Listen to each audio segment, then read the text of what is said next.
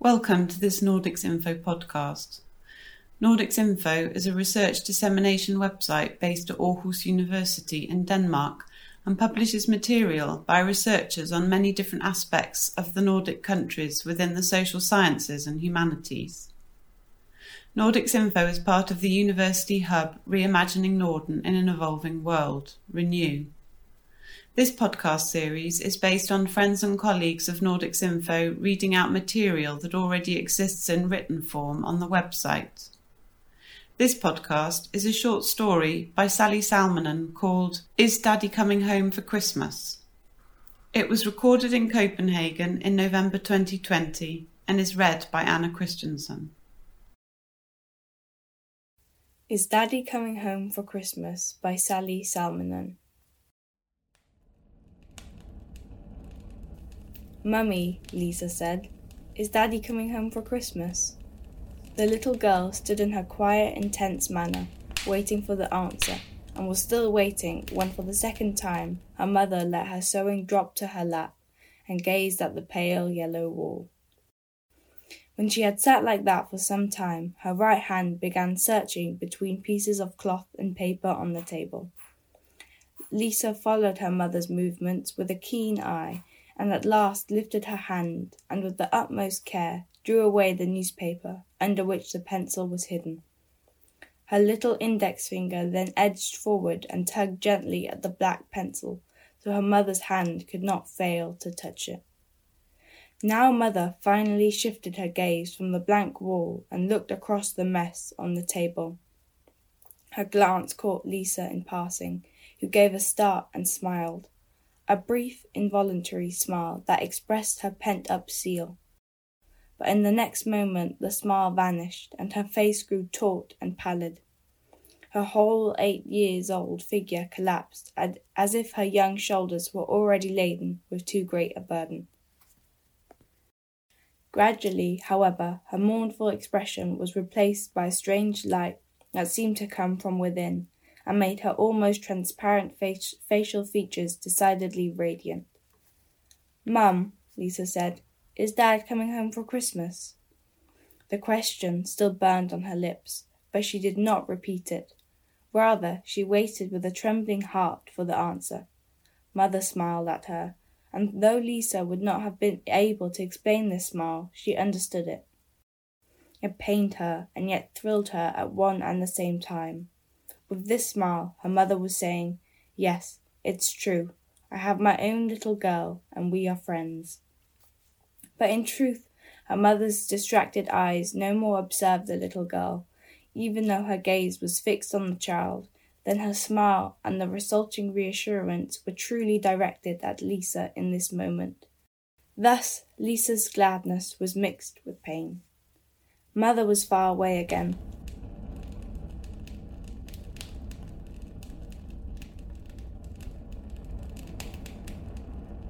the little one's bright blue eyes, her face made even whiter by the lack of visible eyebrows or eyelashes, searched in all earnest for warm, living contact with her mother, a vital and urgent need for her. But mother was gone, not in jest like when she played hide and seek with her little brothers, but gravely absent, somewhere in that vast hiding place where mum's thoughts seemed ever to reside. But it was for precisely this reason that sadness was not the only emotion felt by Lisa. For she looked at her mother with all the admiration that a child's heart can muster, afraid, however, to invade the mystery of this second and even third mother. That was why she chose not to repeat her question. Lisa had, in her own way, divided her mother into three parts, or rather saw three different mother beings in one. The first was everyday mum, the one who cooked and washed up and scrubbed the floor and played with her brothers and sometimes even chided herself, and who was often to be seen sat in her chair with old threadbare nappies and small woolen trousers as she struggled to mend them yet again. This was everyday mum, and it was for her Lisa's heart hungered so fervently. But then she would not have done without the second mum either for with this more distant figure, which rose like a great shadow behind the first mother, A sense of mystery and great occasion entered the home.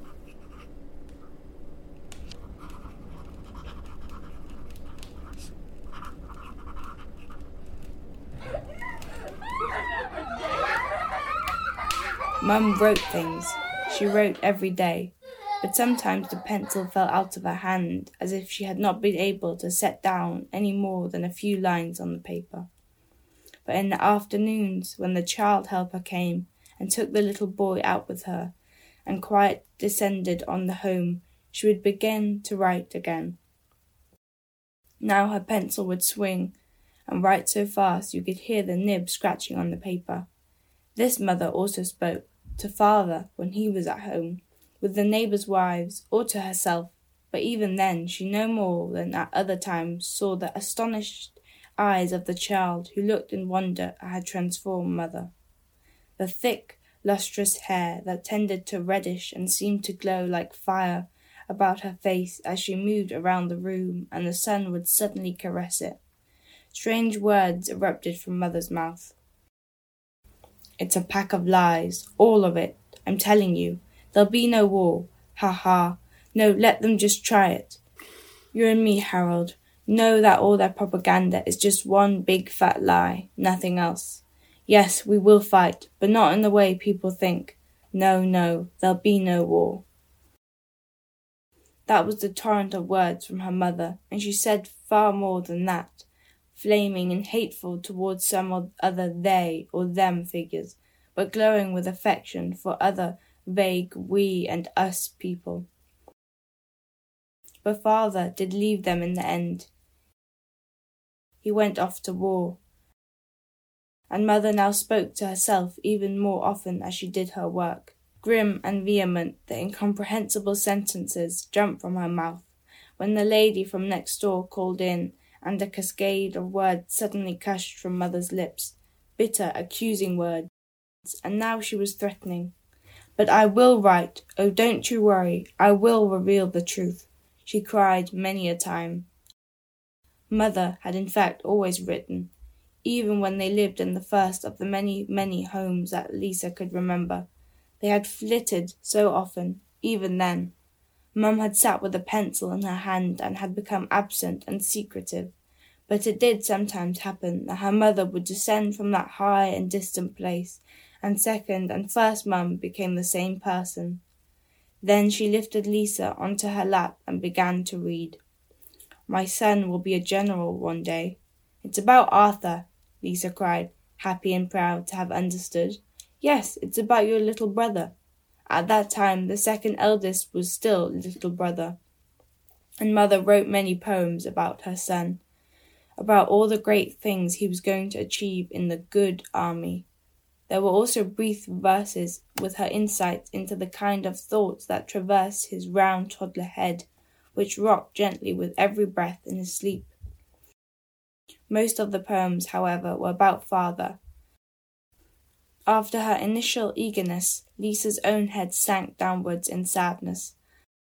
There were no poems about her in Mother's book, and it would, she knew, become a real book some day. Her mother, despite all her mental wanderings, was still close to her little girl, and sensed her unspoken sorrow. But about you, my little friend, I cannot write anything. My pen is too rough and ready, but maybe one day. Here, too, mother had written about war, about grey men, all conveyed in grey vehicles to a front somewhere at the edge of the world. And after her dad had gone away in just such a grey car, Mum had cried out in threats and anger. I will write. Oh, yes, I will. Lisa regarded her mother's pencil with unbridled awe as if she might be able to defeat entire enemy armies single handed with just this in her hand. But at the start of the war, at least, Mother did not write anything. There was a period of long, unsettling nights and dark days, with the blackout paper rolled only halfway up, even in daylight. And they flitted again. Many times they moved, and Mother never held a pencil in her hand again. Yes, Late at night she wrote letters to father, but she did not write. She was more like one of the Furies, with her flying hair and constant agitation. At one point, she raised her fist skywards and raged at the bombers flying over them. With time, Mother became less and less overwrought, but also more sombre and powerful. In the same way that a mother hen gathers her chicks around her, she would spread her arms and draw her children towards her when danger threatened. Lisa, her big girl, Arthur, the general, and the little one she carried within her, and on whom they awaited with so much excitement.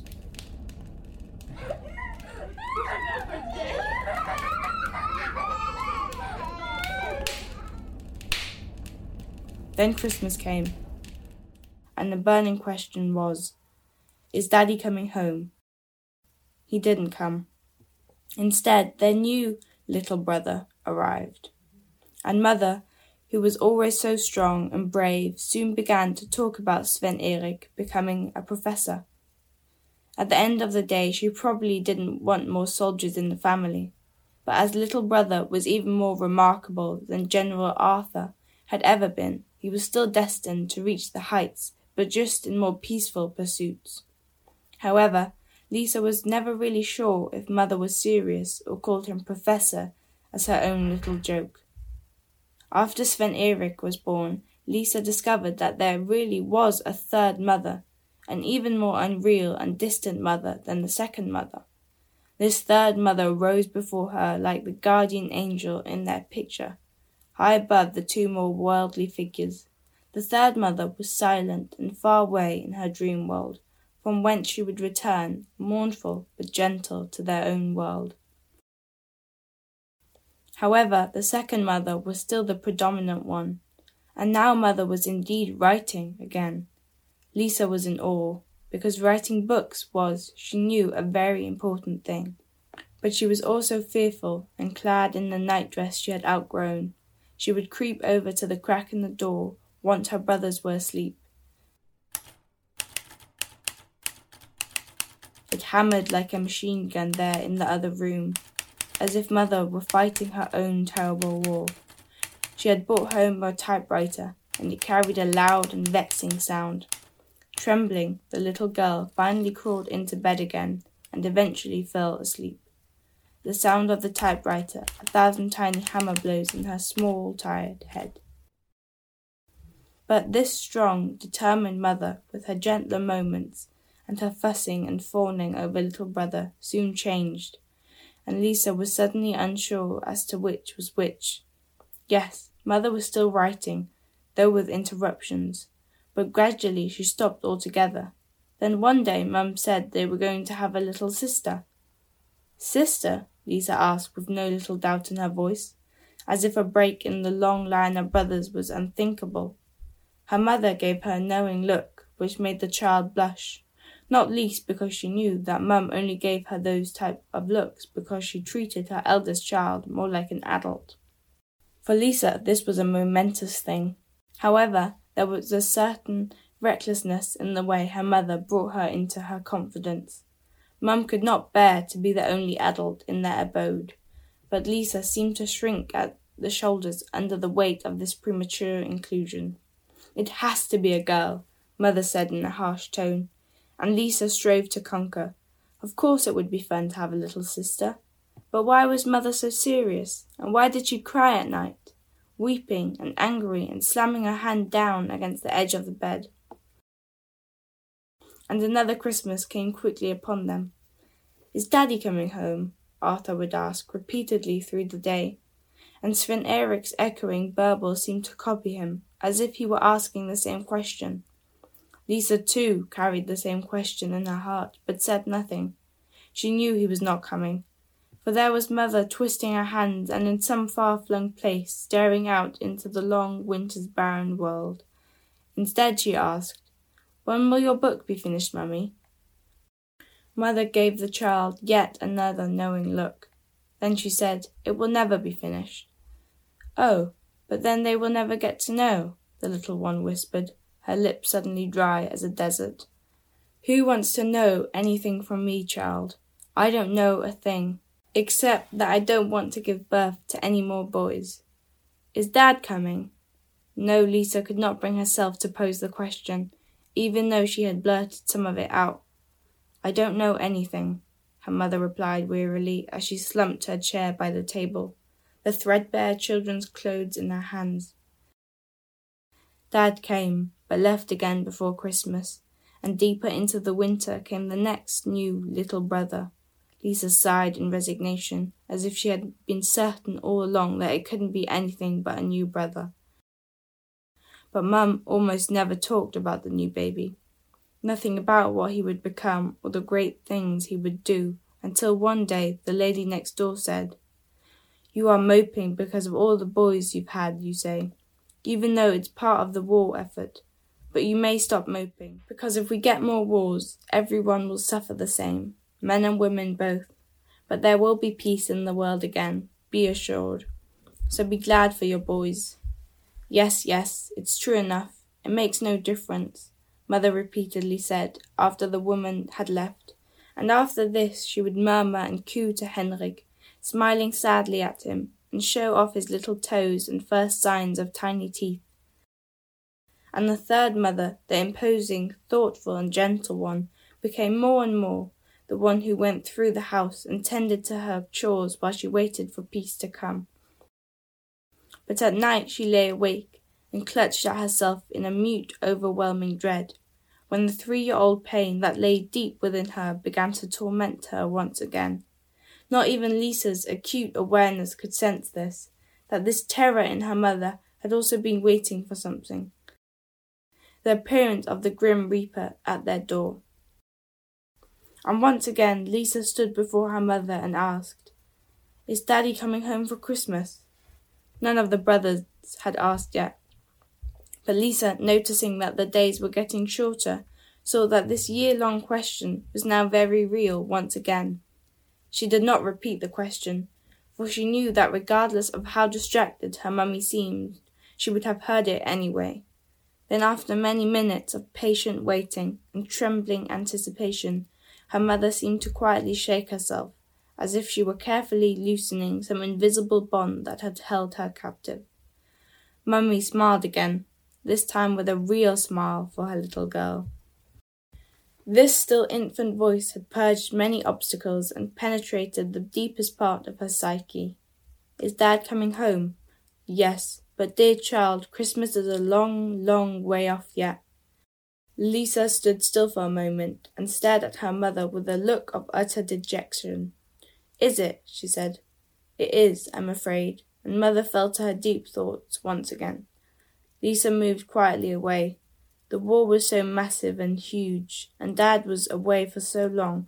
It was a long time to Christmas, too. Now she would never again have the courage to ask. You have been listening to a podcast by Nordics Info, where friends and colleagues read out material that already exists in written form on the website. It was recorded in Copenhagen in November 2020 and was read out by Anna Christensen and produced by Nicola Witcombe.